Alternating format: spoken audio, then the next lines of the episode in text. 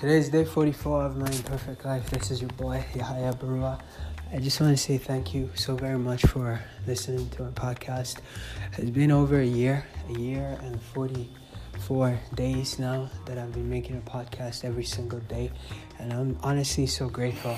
You know, there are so many reasons and excuses why I couldn't. I may have missed the podcast here, I may have missed the podcast there but I never did. Yes, I may be late in making them on time, but I'm only late maybe maximum a day or maybe a two, but I always caught up. So, but I give all the glory to God for the privilege to be able to um, to make this podcast and to celebrate my daily existence and my daily thriving in the midst of all the things that may cause uh, delays and whatnot and caused detour in the way of my joy and uh, caused me to, you know, despair a little bit here and there. But largely it's been mainly uphill, you know, in a good kind of way, like a rising of an exponential graph system. You know, it's all good. And I'm grateful.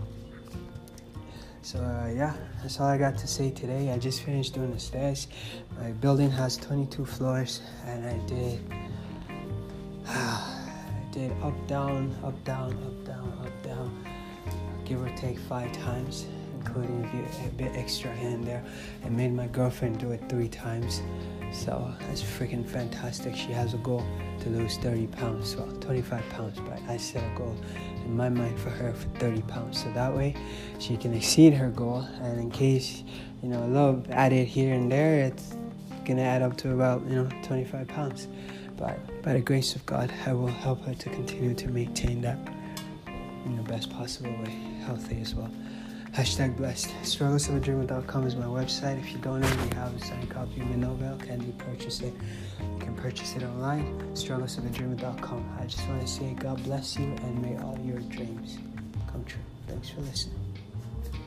Ooh, that sounds like a Lamborghini in winter. I don't know what it was. Probably a Porsche.